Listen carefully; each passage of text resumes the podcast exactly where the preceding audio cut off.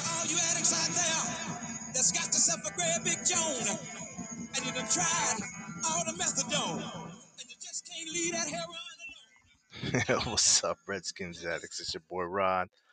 Welcome y'all back to episode 14, the Brad Johnson Pod. Tune in, pour a drink, sit back, relax. Appreciate you.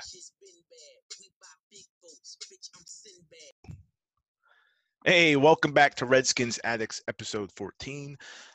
So I just want to start this pod a little bit differently, and I want to give a shout out. I know we typically do that at the end, but I want to shout out to DC Nate O on Twitter. Hit me up a couple days ago, said he was fiending for the pod. So obviously we're happy to bring him back a new episode, not only for him, but all listeners. So if you haven't listened, you are listening right now. Share the pod, join us up, hit us up on Facebook, Twitter, and join in. All right, moving on. So earlier this week, gentlemen, Alex Smith was cleared. I think it was about Sunday evening. He was removed from the PUP. What does that mean for the Washington football team moving forward? So we've seen a video that was tweeted and then deleted by ESPN NFL Nation reporter John Keim. It showed Haskins and Smith throwing a pass simultaneously. Haskins was off target while Smith's pass was accurate. So the question with that is, like, were there smoke? Is there fire? Or do you guys think DC media is once again playing their devilish hands, making up stories for clicks and interactions? Well, first start out by shout out to Rod. You know, we got to throw that out there. Appreciate you, man. Give me a shout out. Shout out to Phil, too. Yeah, shout out to Phil, you know. So I'll start out. I mean, yeah, it's still a good news story. And, you know, JP Finley love him some Alex Smith. We were talking about this earlier. He did 7-on-7s. I think he did 9-on-9s today. Or yesterday, so there might be 11-on-11s next week, but he was going against the twos. No one has rushed him the way they've rushed, you know, Dwayne Haskins. I don't think Alex Smith is going against like Chase Young or Ryan Kerrigan. I think they're just going against like 2s and 3s. But hey, I mean, Dev said it. He's going to take a roster spot at this point. I think he is. We are going to run 3 quarterbacks. I think we are. He is going to take a roster spot as much as I don't think he should. I think he is going to take a roster spot. But here's the deal.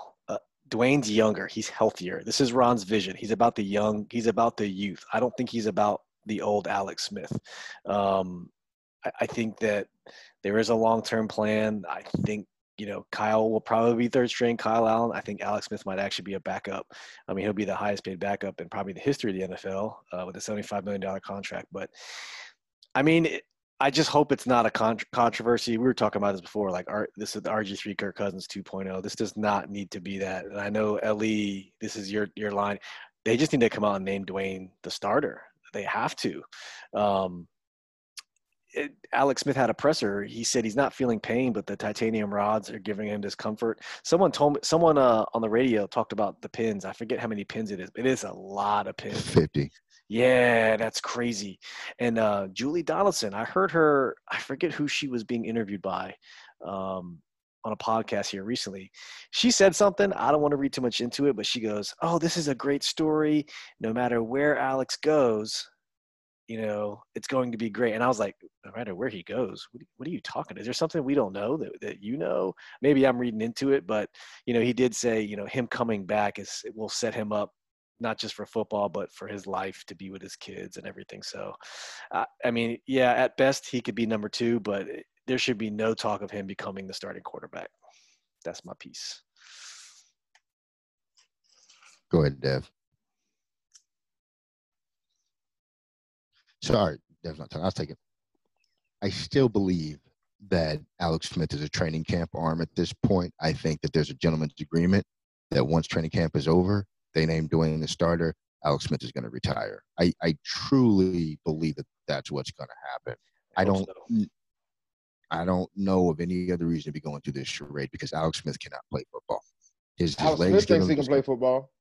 Nah, bro. His legs give him discomfort. He does, though. I honestly, man, like I look at from a dad standpoint, he just wants to show his kids what hard work and determination can get you out of life. I think he's done that. He's proven it. Exactly. He's proven it to them.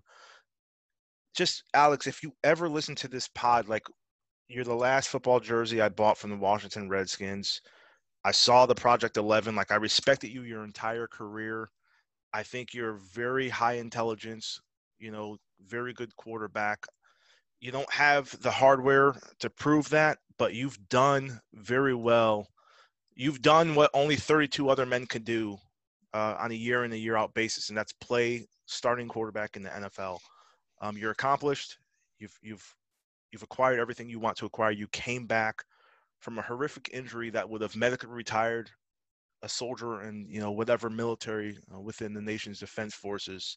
Probably would have been medically retired from that type of injury. You came back, you're in practice, you're running around. Enjoy your kids, enjoy your grandkids, and just retire, man. And it's nothing against Alex Smith. It's just being a human being and wanting to see him live a productive life outside of football, not crippled. Because if, like you said, titanium rod, now granted, it's extremely hard, 50 screws, but who wants to deal with that? Be able to walk up and down the beach with your kids, your grandkids, etc. Please do not try to actively play an NFL game this season or any year beyond. That's just my 2 cents on that. Me, I think he should go for it, man. I don't think anyone should tell someone else when to quit. I don't know what that guy can withhold. I don't know what that. I mean, the doctors know more than I do. I mean, go for it. I like to see him at least take a snap and knee it, man, and go out with it. I know he's not going to get an applause, unfortunately, but go out with his teammates carrying him out the field, man. You know, not on a stretcher, obviously, but on their shoulders, you know, and with his hand up, man. I think he should go out like that. Maybe it happens week one. He takes a knee, the last snap of the game or the first snap of the game, man. We sacrifice it down for him, man. Maybe that's what we got to do. Maybe that's all he wants. Maybe he thinks he can play, but I think that's his job only. It's only up to him to do that. I don't think anyone else should tell him to quit unless they see he can't do it. Like, you can't just say, well, I see he can do it, but he might get hurt and it's over for him. That's his call. That's not Rivera's call. That's not Dan Snyder's call. That's not our call. That's Alex Smith's call, man. If he wants to go out there and fuck his life up, that's his call. Honestly, it is his call. If he's good enough to play, it's his call. If he's not good enough to play, it's a whole different story. That was RG3's call in 2012, man. And look what happened to him. Exactly. Why though? That's not on us. That's on him. No, it's but not. Sometimes you got to protect people from themselves, man. I know you do, but this isn't a rookie that you don't know yet. This is a guy who you already know is smart enough to tell you the truth. He will tell you he can't go. I think he will tell you if he can't go, man. He's been pretty honest about this whole thing. I think he will tell you if he can't go. He's protecting himself in controlled situations. You saw what happened when he didn't know his kids were Ellie, you're breaking up. You're breaking up. Retard again. His knee was stepped. It locked. I shouldn't say buckle. It locked. Yeah.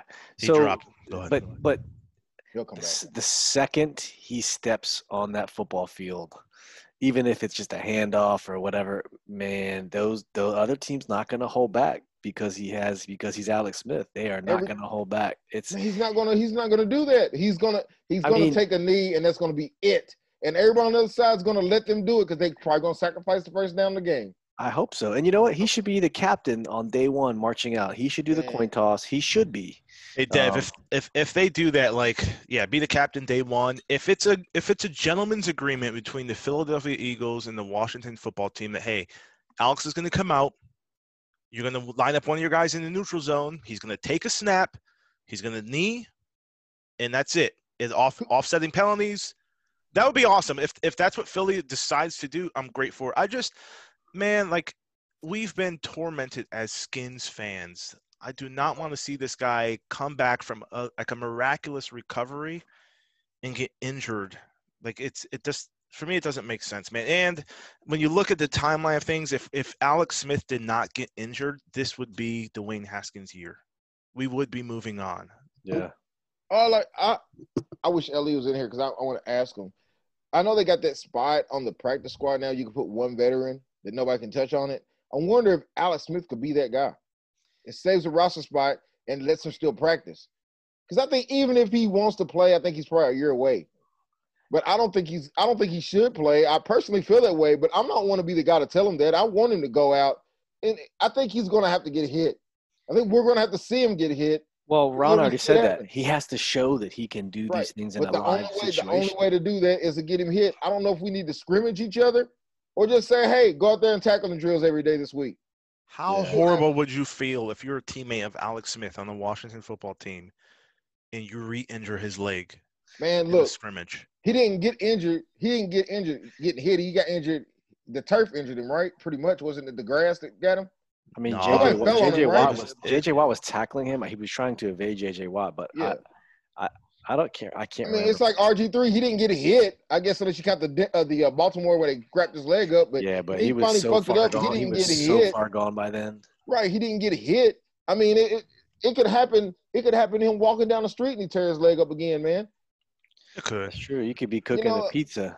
Look, at the end of the day, I think Alex feels like that leg is a bonus leg, man. He felt like he could have lost it. So if he loses it now, he already dealt with it.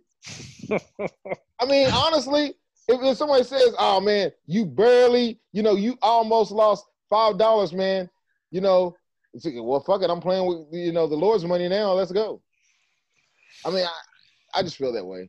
I don't want to tell that guy to leave. What's Ellie at, man? I know. It sucks that his connection wasn't working with us. Hopefully he could jump back on, but if not, we'll ride it. But Rod, you were talking about he doing this for his kids, and he's shown that he's done it. He's back, right? I think it's all he's back, right? What else is there to prove? I guess is the question. And he said he wants to prove he can play at the highest level of football. I mean, like he was, I think he's shown that, at least to us fans. We've seen it on film, but. If you really want a future with your family and children, I mean, one hit and you're back where you were. Like, what? You're going to put your family through that again? I mean, really, Monday morning quarterback, I can't, it's hard for us to say be in his situation, but I can't imagine the stress and toll that put on his wife. Do it all the time. There's guys out there going out there with heart problems. There's coaches playing with cancer. They could be spending that time with their families, man. There's all kinds of stuff people could be doing. It's not up to me or you to tell another man, hey, don't do it because you can get hurt. That's up to him and his doctors. His doctor said he's cool, then let him go out there and get hurt. Yeah. Hard head makes a soft ass, man. It's one of the best lessons in life. I hear that. Well, we won't beat that horse to death, but I guess we'll see. We'll see with Alex Smith. At the end of the day, if he ends up starting, then our season, I believe, would be a failure, and that's just because we don't know who our franchise quarterback would be in 2021 and beyond. So that's the only reason I feel as strongly about it as I do. Other than the injury, I just don't want to be looking for a quarterback next April. But I just want to know whose roster spot he's taking. Who's going to be the fringe guy that gets bumped off for Alex Smith, who they probably don't really plan on playing? Aaron Colvin. If Aaron Colvin makes the team or barely, Thaddeus Moss. I would be mad if he even barely didn't make the team. If he almost made the team, I'd be mad. Like, how the fuck did you even consider this dude? He got an interception in practice today against the backup quarterback, bro. The third-string quarterback, actually. Is that his first interception in the NFL? I don't know. I wonder if he gets like 6 or 7 interceptions every practice, but never gets one in a game. I wonder if something has to be going on for him to be in the league 7 years and I get a motherfucking interception. That's weird. He is consistent. He must have like dicks his fingers, man. Like, I'm trying to figure out how the hell you can't catch a ball, man. Ever. If there's somebody got a YouTube page where they show Aaron Colvin almost gets an interception, like they got like a montage of highlight reel. Aaron Colvin highlights a bunch of past deflections. Yeah. No, he could take Thaddeus Moss just got put on the injury reserve. Did you see that? Yeah. Did he pass waivers? No, so we still have to wait a couple of days. But yeah, that was the that's crazy, the day 3 man. Notes. But yeah, he was I'll talk about now with Thad Moss. So he was released with the injury designation. So if he clears waivers in the next I think 72 hours, he'll land on that IR list, and then we could kind of retain him. So that means it's going to be Logan and Jeremy Sprinkle. Yep. But so, no, there's damn, Ellie was talking about. I guess Rogers. There's some Rogers. Yeah, there's Rogers, and then I guess there's some OSU tight end that's on our roster as well. I don't know his name though. But I liked Hintages last year. How you say it? Ball? Was it Ball? Yes, Ball. Ball. There you go. Yep. That sounds familiar. So yeah, it's it sucks because it's a position of need. The receiving core, well, offensively, that's the most haphazard part of our team right now. Somebody call Ellie yet? Nah, I'm not sure what's up with him, man, which I think Steve's trying to text him now. But no. So earlier news this week, topic two. So we hired a team president. I know everyone already is tracking this, but Jason Wright, he was an undrafted free agent. So he had he had about a 6-year career in the NFL, undrafted free agent, signed by the 49ers. Wasn't a prolific career at all. Not a knock on him, but I think it's awesome to see someone who didn't necessarily have success in the league get the academic achievements and accomplishments and come back to a very prolific position. So when he retired in 2011 from the Cardinals, they wanted him to come back. He was actually a team captain. He was part of like their NFLPA council during like the lockout season, lockout off season really, but ended up retiring, went to the University of Chicago Booth School of Business. He got a Master of Business Administration in Operations and Finance in 2013. He then started working as a partner for a management consulting firm, McKinsey and Company. I think big the most, company. Yeah, big company, huge. I think it's a company in DC as well, Steve. Mm-hmm. Mm-hmm. Yeah. So, looking at like that company portfolio, they had an actual page on Jason Wright, and they said, hey, his work focused on modernizing higher education institutions, government agencies, and industrial companies through large-scale transformation. So obviously everyone's aware that we've been transforming from the Washington Redskins to the Washington football team. We're in purgatory. I don't think that's going to be a final name, but he's going to handle the business side of operations. It's already come out that Ron Rivera will handle the football side of things. But someone who's understands the NFL language. I mean, serving as a player rep for the Players Association is a badge of honor as well.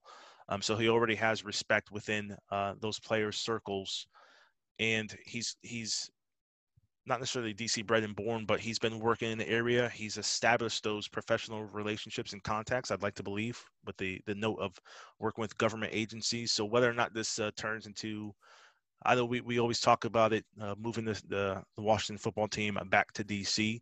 That remains to be seen. But happy for him, the first black president, team president in NFL history. Mm-hmm. And he said it himself. He had a good interview with Michael Strahan on, I believe, Good Morning America. But he said, hey, when you're the first at anything, like it's always an honor to be there. So very happy for him, very happy for the Washington football team with that hire, and hopefully it pans out to be good. Any thoughts on his hiring, gentlemen? First of all, man, y'all need to stay off my owner media, man. That dude's got black president, Rivera coach, Doug Williams is still there in the front office. They got Julie Donaldson leading up the media. I mean, they changed the name from the Redskins to Washington football team. He held the owner's a Jewish guy. I mean, I don't understand how much more racist we can be. You know, I mean, we've done everything. Washington has done everything they've asked them to do. Maybe not in the timeline you want it done, but, you know, they seem to have gotten – they've seemed to have taken the hint very well, and they've made the changes that everybody's asking for, man. So let's give this guy a chance to see if they can, all this off the field goodwill will translate into some on the field goodwill, man. I'm gonna give them a shot, man. I'm gonna stay off their back. This whole, hey, look, they're not the Redskins anymore, man. The fucking name's done, man. Get over it. It's not coming back. All these petitions, you can go to heaven and ask Jesus to sign a petition, man. He's not changing it back to Redskins, bro. It's over. Let it go, man. Red Wolves, Red Coats. I don't give a shit what you call them, man. The Red Foxes, Sanford Sons on the side of the helmet. I don't give a fuck, dog. Redskins are done. That shit's over with, man.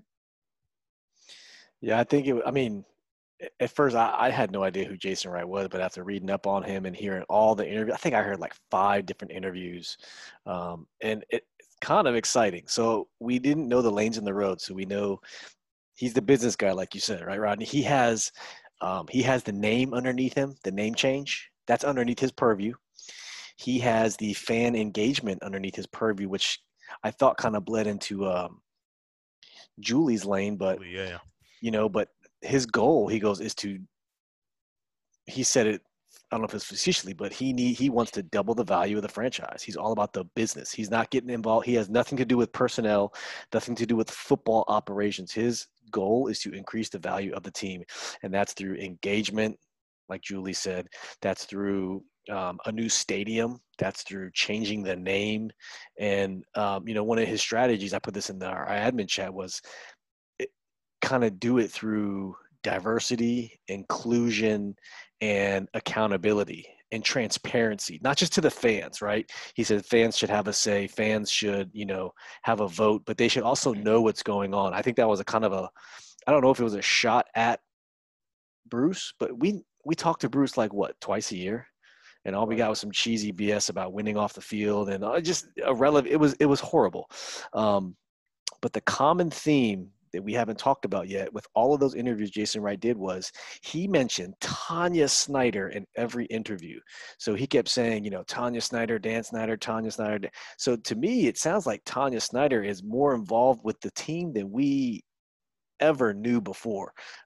He spoke nothing but good about them, of course. And Al Galdi tried to say, you know, I guess Dan told Jason Wright, some of the, here's our issues, but he tried to get him to say, well, what is that conversation that you and Dan had about the problems with the team? And he goes, you trying to get me fired on my second day on the job. He actually didn't even report yet. I think he reports next week officially, but so yeah, I think it's a good move. People are going to call it a token hire. I sounds like he's qualified. He's the right person for the job. I'm a firm believer that diversity breeds innovation. So in inclusion, it's like I said, it's not just for the fans, but you're talking about the staff. A lot of the staff, front office, never had a voice. So I feel that more people are going to have a say, or at least have input, to be, instead of just being like a dictatorship, it's kind of almost sound like it's going to be a democracy a little bit. So yeah, man, Jason Wright, good hire. I'm excited. It's a weird world we live in where you have to force someone to make a change for the betterment of their company. And it works out. It worked out great so far. I mean, this year anyways. Yeah, shout out to Skins fans for that, man. Yeah. Without, man. Yeah, we definitely forced out Bruce Allen. It's nice. Like, here's the thing. So like Steve just said, so I didn't realize that Jason Wright hadn't been formally introduced, or at least formally stepped into the role. We know he's the hire, but for him to already be accepting media interviews, being vocal, putting himself out there, like, Bruce Allen was a coward, man. That is he Bruce Allen? Is he the new Bruce Allen? Yes. And did they split their responsibilities between him and the coach? Yes. Yes. Okay, that's what I was thinking. So Ron is basically the GM, and then Jason Wright is the biz. So it's basically it's business and personnel. So I think that's how Doug Williams then. He is player development, senior VP for player development. He kind of got demoted from senior vice president of football operations. That's what I thought he was last year, right? Yeah, he's a senior vice president of player development. Yeah. So I don't know. It's crazy because when Monday started, I just remember tweeting like, damn, like it's awesome to be a Washington football team fan. Like I've never been pumped about a team president. And that's not because he's a black dude being hired. It just his resume seem to speak about his capabilities, and it's nice to have a fresh voice. It seems to be an attaboy system, and nepotism reigns supreme within the NFL. So to see someone who's not really an outsider but who is an outsider get the job, I'm really excited about that. And he said it came out of left field. It was zero warning. He got a phone call and was like, huh? Excuse me? This? Yeah. You want me to be what? He had zero.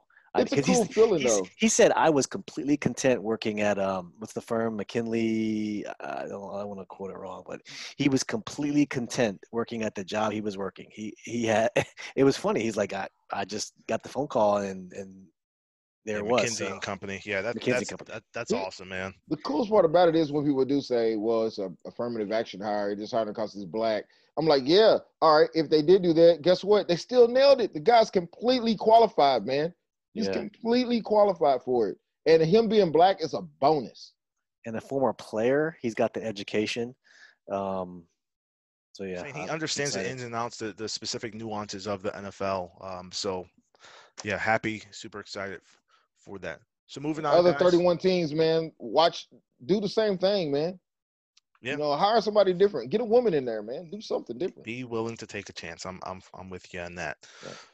So looking at some of the practice notes from this week, this will be kind of the conclusion of the pod as we wrap down. It's got a time. We're not wrapping up yet. But so Chase Young was kind of limited with a hip flexor injury. Kerrigan's been seen on numerous photos shared by the media videos backing him up under the starting defensive line.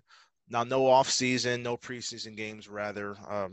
This would probably be something we'd be willing to sit him out for anyway. It makes sense to save that dude for week one when it really matters. So let Chase Young get healthy. Any concerns that you guys have with it being the 21st of August and Chase Young battling a hip flexor injury? Do you think that's going to prolong into week one and beyond? No. Yeah, I think they were just being overly cautious, which I have no problem with. You got to – that's your stud. Protect him. Save him. Kerrigan's going to start anyway, so. He might. He starts in Madden. He starts in Madden, man. So who knows? I don't know. I don't know, man. Like, it's interesting. I do not know. I mean, Madden is not – it's not fucking – the actual depth chart. They had Fuller at free safety too, by the way. They do. Yeah, they had Fuller at free safety in Madden. It's just what a fucking waste. That damn game pisses me off. I only play it because it's free with my PC. I'm playing it right now on PS4. It's decent. It's decent. All right. So Saahdiq Charles, guys, hasn't practiced yet. So obviously you guys know him, the tackle from LSU. We had no idea why he wasn't practicing. Nothing really came out. And Ben Stanley actually put it out today. Ben Stanley from The Athletic report today he's battling a calf injury and he's expected to miss additional days. So Ron Rivera came out earlier this week, said the issue was minor. Wouldn't really go into any detail beyond that. Obviously, we found out it's a calf injury. But for a position of need, left tackle, the dude is – you can't say he's shooting himself in the foot because injuries happen. And I get it. I understand it. But himself in the calf. Shot himself in the calf. It is the most unopportune time for him to have an injury, and we need it because reports that have been coming out is that the defensive line has been whooping our tail. You know, and that's expected. I mean, there's multiple first rounders on that defensive line, but you hate to hear of a guy that you were potentially looking to lean on, maybe not week one, but maybe week 8, 9, 10 moving forward. And he's been unable to be productive. So do you guys have any concerns, or who do you think should step up or will step up to be the offensive tackle? Dev's boy, Jerome Christian. You got to be, right? I mean, look, meanwhile, Trent Williams is over at Pancake and Joey Bosa. Yeah. You know, I've said it before, man. Should have waited till next year to trade this dude. After we didn't trade him when we should have kept him till next year.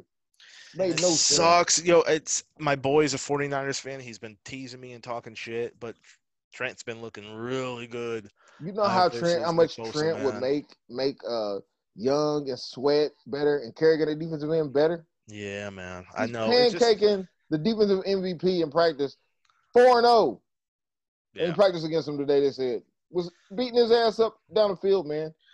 And that's the guy we just let go for a third-round pick that got a calf injury and has never practiced. Yeah, it has to be Jerome Christian. I mean, from what I've heard, Cornelius Lucas is not doing as well. He's just – he's a right – apparently he's a right tackle by trade. So – I told y'all. I don't know. And this is some of the reasons that I think Dwayne for the reported Dwayne issues that they said we were having, that the line's been kind of Swiss cheese at camp. Going against that Ioannidis, Allen, Kerrigan, Sweat, Young. What do you expect? I mean, it's good for the defense. It just I feel bad that if we have to go into the season with that offensive line with Saahdiq and Jerron, who knows, it left tackle, it's got to be locked down. So that is scary.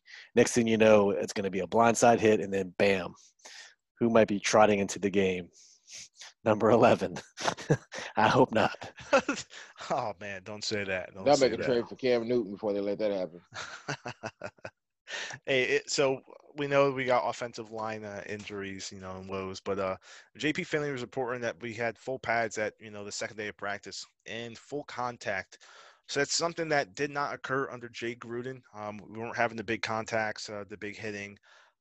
They were typically gun shy in practice, and it's debatable whether or not that translated to, I don't even want to say the I word, but there were people who would leave games earlier than the end of the game. So I'll say that without jinxing anything. But with guys going a little bit harder, learning how to protect themselves and practice, do you guys see any benefit of that, especially without there being any preseason games? They need to hit anyway.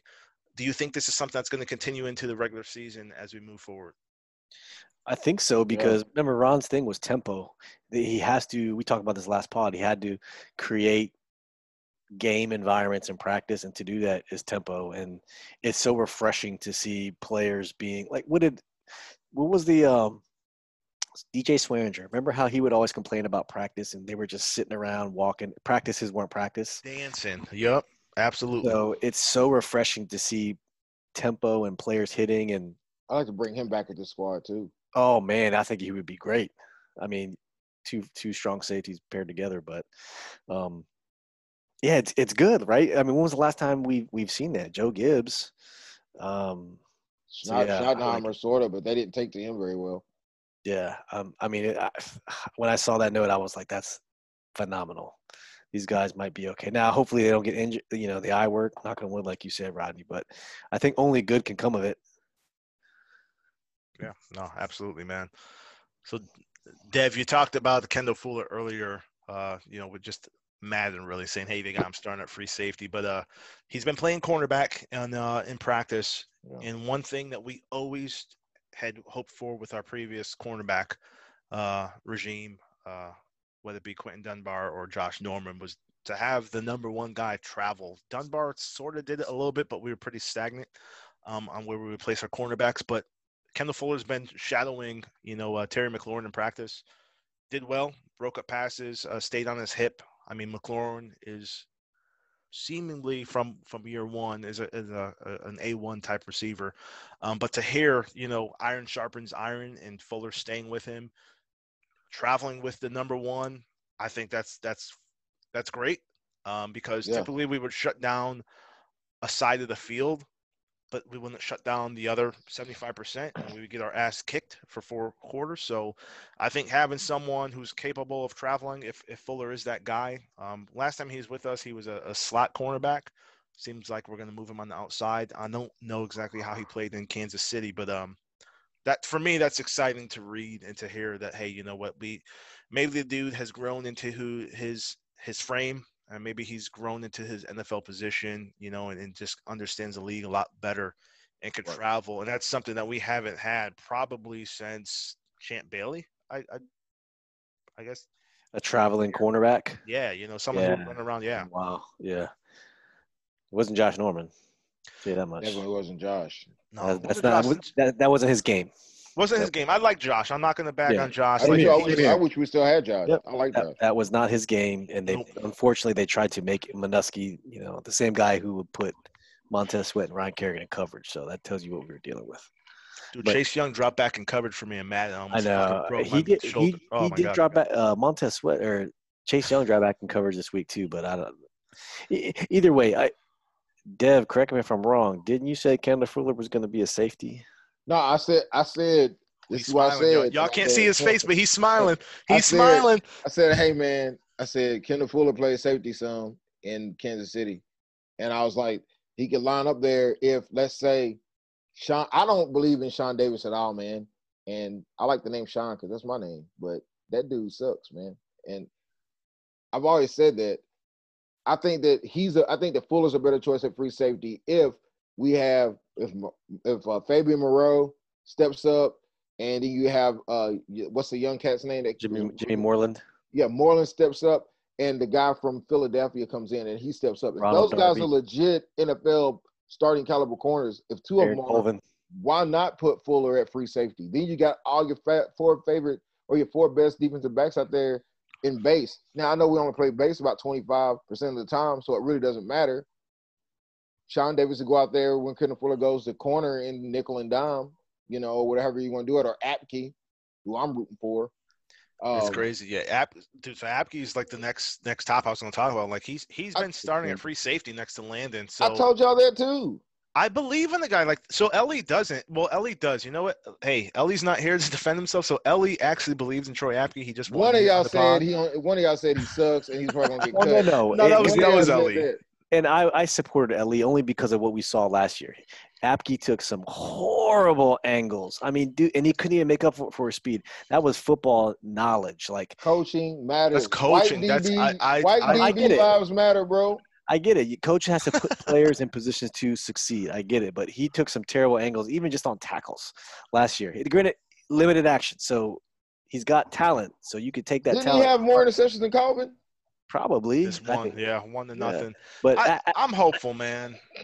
We need something. Like, we need a diamond in the rough. Like, so I think we're all fairly confident about our front seven. It's the back four that we're really kind of. I don't even know who starts at linebacker. Who's been starting linebacker right now? They've been mixing it up so much. It's hard to say. The only one I think that's been there starting every day has been Foster and Thomas. I don't know who's playing the other linebacker.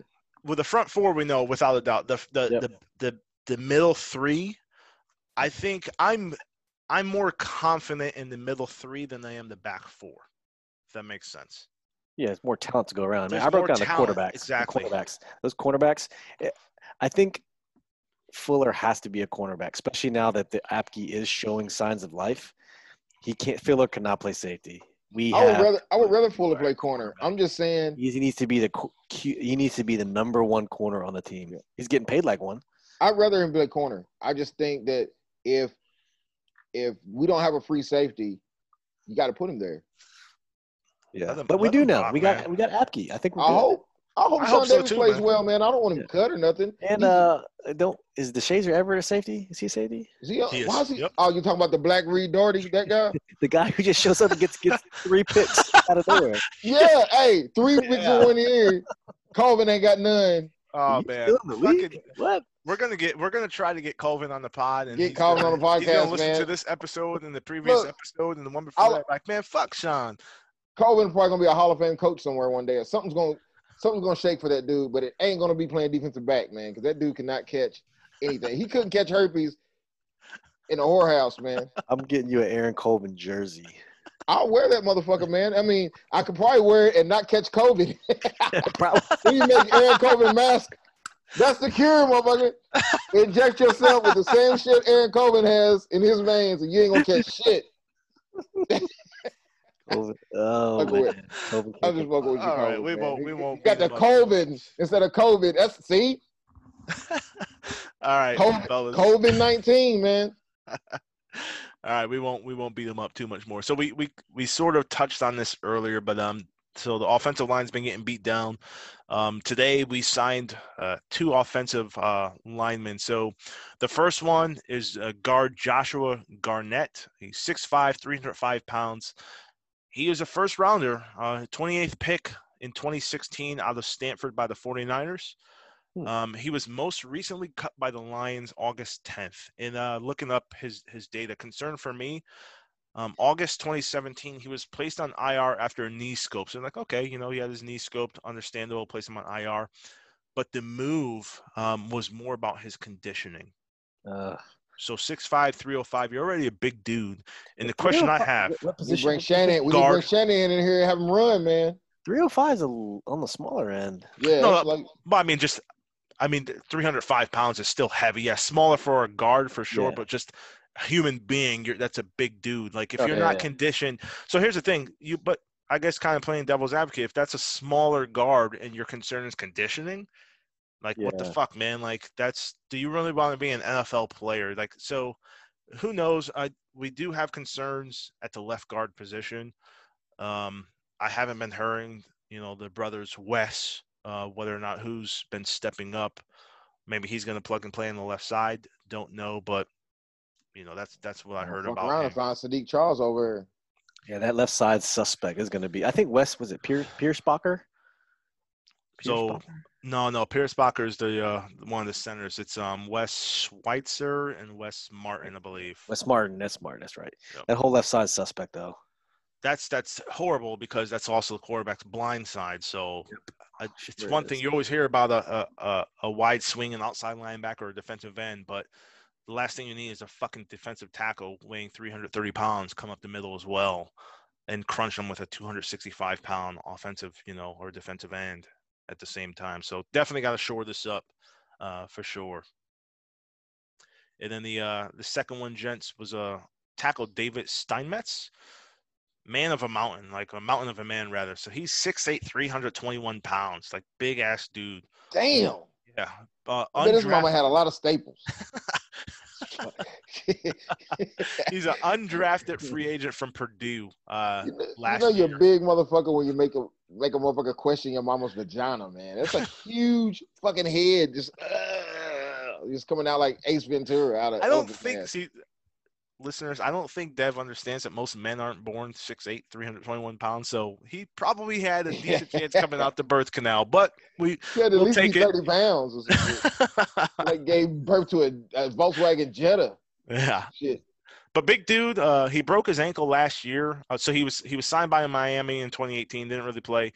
He was on the Houston Texans practice squad later last year, and then he broke his ankle for the Texans last year, spent the season on IR. They released him a week ago. How many starts he got? I didn't see any starts. Like, literally, I had originally wrote in my notes that he's a Navy SEAL because I couldn't find anything on him. Like, literally, he needs to start. He's my guy I want to see play then. You won me over right there. He might. Yeah. So they liked his length, and they liked his strength. So that's when he played for the team, you know, or the tryouts earlier today. That's what they liked about him. So it's. We spoke about earlier in the pod that left tackle is obviously a question mark for us. I'm not sure if this dude's going to step in off the streets and be our guy, but hell, it'd be pretty awesome if the dude could just show up and gel and be that guy. So I guess it remains to be seen. Any comments on that? None. I mean, no. We're testing people out. It sucks that there's no. We keep saying this. It sucks that there is no. Sort of preseason games. All you got to do is keep Trent Williams. All you got to do is keep Trent Williams, man. I don't know if did he respond to. I think I read that he wasn't even willing to answer Ron Rivera's phone call when he took the job. Man, that dude said he was going to show up and play, man. No, I thought he wasn't even given an opportunity with the new regime. I thought that's what I could be wrong. I could be wrong. All I'm saying, dude, my Uncle Chris, man, rest in peace, man. He taught me the most valuable lesson I ever learned in my life. He said he's the worst guy ever. But he taught me the best lessons. He said, never pass up some for show pussy for some I don't know pussy. And that's what we did, man. We passed up some for show pussy for some I don't know pussy. Every time you think, man, I got this chick at the house, but I got this harder one. I just go across town, I'll meet her. She never shows up. Then you lost out on both. That's what we did, man. We had some for show pussy in the house, man. And we went outside for some new pussy, and we ended up with no pussy. That's what's happening right now. No pussy. So I'm looking at Ron Rivera. I found you know listeners are gonna love that one.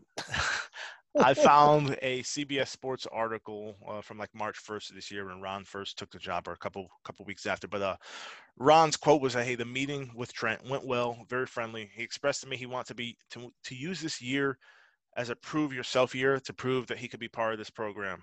So I said, "Yes, sir." And then we traded him. What's up? Yeah. And then we traded him for nothing. For a fuck-up dude with a cow who's competing with Jerome Christian, man. I'm sorry, I misquoted. Those were Trent Williams' words. So that weren't Ron Rivera's, but Trent Williams was saying, hey, the meeting went well. But he wanted Ron Rivera from Trent Williams, the way I'm reading this, it says Ron wanted Trent to use this year as a prove itself year. That's what it was. Trent wanted a contract extension. And Rivera coming as a new head coach didn't know if Williams was going to still be – would he revert to his I'm a leader type ways, or would he revert to the cancerous locker room dude who said a fucking helmet hurt and didn't want to play after clearing like your physical or something silly like that. So man, he wasn't really a distraction. He didn't say anything to anyone. He didn't make any comments that whole year. They came looking for comments for that dude. For the fan base, let him play. They should have. Should have just kept him on the team, man. I'm with you, man. But here's the thing. So here's the thing, though, for Ron. So if Ron kept him on and then he was still disgruntled and said, like, I'm not going to play unless I have a contract extension, and he fucking holds out, then you have a new head coach trying to bring some sort of structure back to an organization. Well, no, then all we have is now is Jerome Christian still playing left tackle. We'd be in the same situation we are now. It wouldn't be any different, man. It wouldn't have been any different. Instead, it could be worse. The only thing that could happen is it could have went worse, which is what it did. Yeah. No, man. That makes sense. I know if Ellie was here, he'd be kicking my ass right now with the facts about why we should have got rid of Trent, man. But fuck the facts, man. Trent was better than this dude. Trent's better than any other tackle in the league. Now he's going to prove it. Now he's going to prove it, man. He's going to be all-pro this year, which I told you. All-pro. He's never been all-pro. As good as that motherfucker's been in Washington, and he should have been all-pro a couple of times, he's going to be all-pro this year. I can promise you that. If he's not injured, he's all-pro. Off the rip. He don't have to play like an all-pro, but they're going to call him an all-pro. Why? Because he's not in Washington anymore. Trent ran a 4.8. Right. That is insane. He's a tight end, man, playing fucking tackle.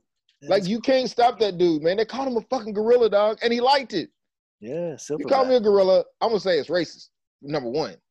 But number two, man, for real, Trent Williams is the man. We should have kept him, man. He's the best player on our team, and we let him go for a third-round pick. Or second-best player, Tressway, number one. But – he broke my heart, man. He broke my heart, dude. You can thank Bruce Allen for that one. Yeah, like it wasn't Bruce, man. It was fucking the new guys got rid of him. No, but I mean, we could have traded him last year for a first-round pick. Right. Now you just gave away some for some I don't know. What you did, man. Yeah. Stupid. That sucks. So, gents, hate to close out the pod on such a somber topic, but last night we were all hit with the news that the Washington football team's head coach, Ron Rivera, was diagnosed with squamous cell carcinoma, which is the second most common form of skin cancer. I think thankfully for him, don't want to be selfish and say us, but thankfully for him and his family, apparently he caught it very early, and they say that most of the those squamous cell carcinomas are curable and highly treatable. So we all hope and pray this is the case with Ron. They said he was set on it for 2 weeks because he was stubborn and won't go to the doctor, and I think someone made him go. Thank God, man. Thank God. Yeah. It's just 2020 has been such a year, one for the ages, man. And, like, when I heard the news last night, I tweeted, like, man, I want to cry myself to sleep. And just selfishly, like, you think about yourself, like, come on, God, like, what am I doing? Like, and I get – Ron Rivera's not getting cancer because Rodney is a fan of the Washington football team. Like, it's just it happens.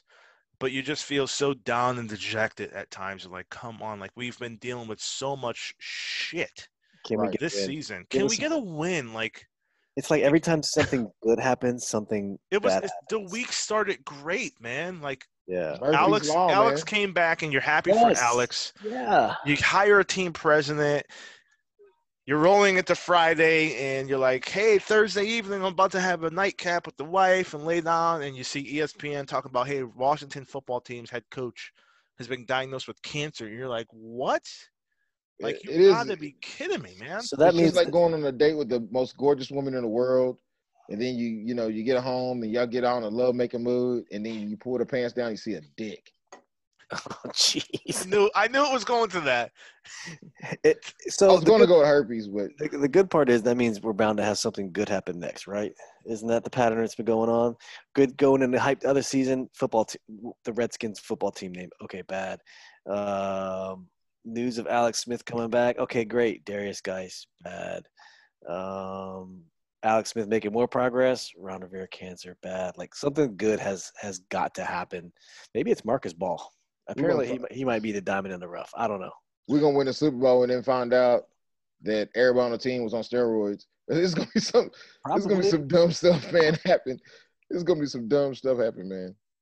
But my thing is, I don't know how Ron Rivera is going to get treated with this. Is he going to do chemo? Is he going to do, the traditional treatment? And if so, if he's going to be out of the loop, does Jack Del Rio? Does Ron's powers pass down to Jack Del Rio is what I was saying. It does. Ron has a lot of power, and that's scary because I don't know if he has that power. I think he just probably just does all the other shit from home except for coach. I agree. I hope it's just coach the team and all those other general manager duties stay with Ron. Yeah. So I've read that, Steve. I've read that. Okay. So yeah, it's they're saying so Ron is expected to still fully coach the team, be there on Sunday, standing up strong and proud, to make those executive decisions, you know, during the game time. They're saying like the Monday through Friday, some of the so the way I've read some of the reports that, hey, all the administrative duties will kind of be highlighted for, hey, Jack, this is why I want you to this is how I want you to run the team this week. Here are my notes. I'm going to go through cancer treatment, you know, Monday through Friday, Monday through Thursday, whatever. Return to the team. But if there's any sort of addressing the team, addressing the media during the week, it seems like Jack would handle that. And then when it comes time to coach, you know, Ron Rivera would be the coach. And I think that's the silver lining for us. Del Rio hasn't been an outstanding head coach. He hasn't been a horrible one either. So I went and pulled his coaching stats. So he's our plan B. If Ron can't be the guy on Sunday, Jack would obviously stand up and be the guy to be the head coach of the team. So his regular season record, 93-94, postseason 1-3, career 94-97. When you look at Ron Rivera is a 76, 63-1 regular season guy, 3-4 in the postseason. So a little bit more postseason success and appearances, obviously Super Bowl appearance, and then career 79, 67, and 1. So I think from when you look at the head of an institution, the coaching head, we're in good hands. I'm aside from Jack Del Rio being a little bit political on Twitter, and that's his prerogative. I mean, he can support whoever he wants to support. I just hope that if he is expected to stand in for Ron, that doesn't cause any sort of dissension. And we haven't heard anything thus far, so I don't think it would. Maybe he's already addressed the team privately and said, hey, guys, I have my convictions. You have yours. I want you to be your own men. I want you to stand up for what you believe in, even if it conflicts with what others may believe in. So, I don't think he said shit since the last incident either. I haven't seen or heard. I do follow him on Twitter. Ron probably checked him. Ron might have checked him. Jason Wright might have checked him. Jack, not Jack, but Julie Donaldson might have checked him. It doesn't matter. Someone may have. Like, and here's the thing. They have a divided locker room. I have the Redskins Addicts Pod Twitter handle. And 99% of the time, I don't get political on that. Like, I have my own personal Twitter handle, and if I wanted to talk about that, I would. I can't anymore. For my job, kind of been read the riot act. Which is fine, understand that, and it's what we should do anyway, remain apolitical. But Jack doesn't necessarily have the same principles or expectations that, you know, other people may have at their job. But, you know, if he takes over, I think he'll do well. I'm hopeful that he'll do well. But the ultimate hope that I have is that Ron Rivera remains, you know, the head coach. He fights this. We support him as best we can through thoughts and prayers, and he pulls through. With a successful transition to be cancer-free. And then we need you, Ron. Get healthy for you and your family and coach this team to victory. We need something. We need you. Yeah. Right. It's almost – I felt like – hate to say it, like when Lombardi was here, like he got everything going right. Right when he got everything going right, cancer. Yeah. I hope it's not the same outcome. You know, obvious reasons. Sounds like it's not, so. I don't think it's as serious. I don't know what cancer Lombardi had, but it seems like Ron's is a whole lot more. If you're going to get a cancer, this is the ones that you will want. I guess that's sort of horrible, but yeah. If it makes sense to say, you know, that, hey, if you're going to get cancer, this is the type of cancer you would want because it's highly treatable. So, gents, looks like we're wrapping up pod 14. Brad Johnson Pod. Shots to Brad Johnson Pod, as it was affectionately named by Steve. Any parting shots, comments, concerns that you'd like to give out to the fans? We can give a shout out to Ellie. Shout out to Ellie with the bootleg. T-Pain. Shout out to T-Pain. T-Pain. The auto-tune internet. Like, Ellie, we love you, dog. Got to get that fixed, bro. Shout out to Phil and his sister getting married tonight. So he couldn't be with us. Shout out to you. I think Phil can dance. He got three left. I was gonna say 3 left feet, but he'll probably hit us up in the inbox with some breakdance. Something horrible that I won't repeat on the pod. So, yeah, we'll just say he has two left feet. I don't think he could dance. Man, I bet Phil can go out there and do like floss. He can do all them little dances from Fortnite. He can do all them little – I'll be doing some of them, but And, yeah, stay tuned. Hopefully we can start streaming this into the Facebook Redskins Addicts Facebook group and pull some of you in and maybe have some Q&A, some question, kick it with the group, and yeah, it should be fun. Yeah, man. So I'll give a parting shout out to homeboy hit me up on Twitter, man. Name's Thelonious7. Dude runs a Dogs by Nature for Cleveland Browns fans. It's a podcast through SB Nation.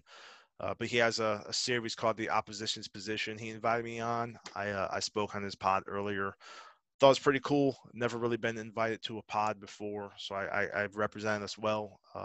Kind of sent me some messages he wanted to answer. Then through the power of internet and editing, it seemed like I was in the studio or on a live call with him. So pretty cool. I tweeted out earlier, put it on the Facebook page. But yeah, check him out, check us out, and I'd like to invite him on our pod. For our prior to our week 3 matchup with the Cleveland Browns. And then another shout out to Andy Burroughs, the host of the DC Tweet Team. So Twitter tag DC Tweet Team 1932. He did invite me on this upcoming Sunday to be a member of the show. It's going to be like a battle royale, I guess, between myself, the Burgundy Zone, the DC Tweet Team, and looking forward to that. Kind of cool.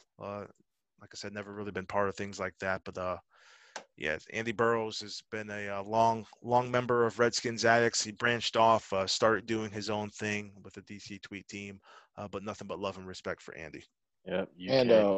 And before I go, fuck Preston Marshall. Absolutely. And Aaron Colvin can't catch. Take care, y'all. Be safe.